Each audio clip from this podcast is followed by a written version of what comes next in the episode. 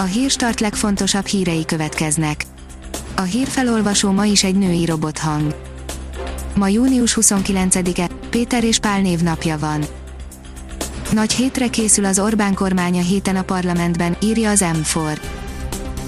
Költségvetés, iskolaőrség, 13. havi nyugdíj, fontos kérdésekről szavaz és tárgyal a héten a parlament. A Demokrata írja, komoly válságba kerülhetett Észak-Korea. Egy szakértő szerint a válság állhat annak hátterében, hogy az ország megint fenyegetéseket fogalmazott meg. A 24.hu oldalon olvasható, hogy Szikora Róbert, kutya vagyok, ugatok.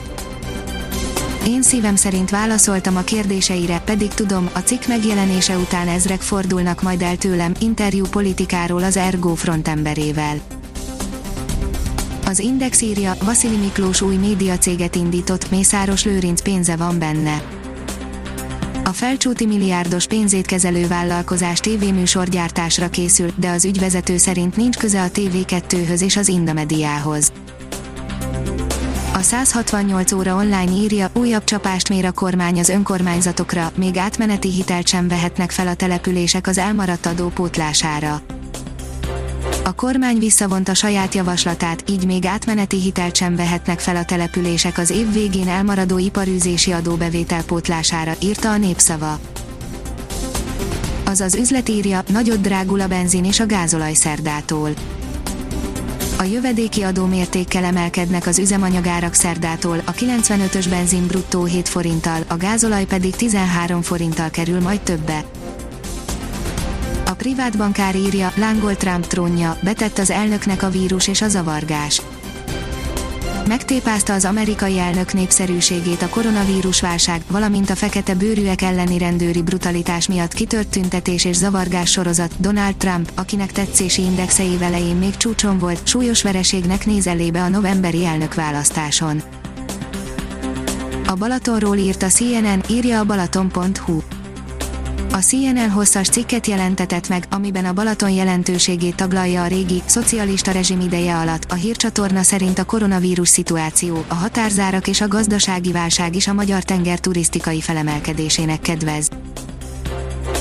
A Hír TV szerint a western filmek koronázatlan királya is fekete listára került. Mississippi törvényhozása pedig úgy döntött, hogy megváltoztatja a szövetségi állam zászlaját, mert annak a bal felső sarkában az egykori konföderációs államok jelképe látható. Csak rövid időre nyugszik meg időjárásunk a hidegfront után, írja a kiderül. Kedre a hidegfront elhagyja hazánkat, mögötte néhány napig szárazabb levegő érkezik hozzánk, majd csütörtökön újabb hidegfront érkezésére számíthatunk. Ha még több hírt szeretne hallani, kérjük, hogy látogassa meg a podcast.hírstart.hu oldalunkat, vagy keressen minket a Spotify csatornánkon. Az elhangzott hírek teljes terjedelemben elérhetőek weboldalunkon is. A hangfelolvasás nem jöhetett volna létre a Google Cloud és a Centrál Média csoport hírstart fejlesztései nélkül. A hírstart kísérleti adását hallotta, a technológiánkat folyamatosan fejlesztjük. Ha tetszett a hírblokkunk, kérjük, hogy ossza meg ismerőseivel, vagy értékelje közösségi csatornáinkon. Visszajelzése fontos számunkra. Köszönjük, hogy minket hallgatott!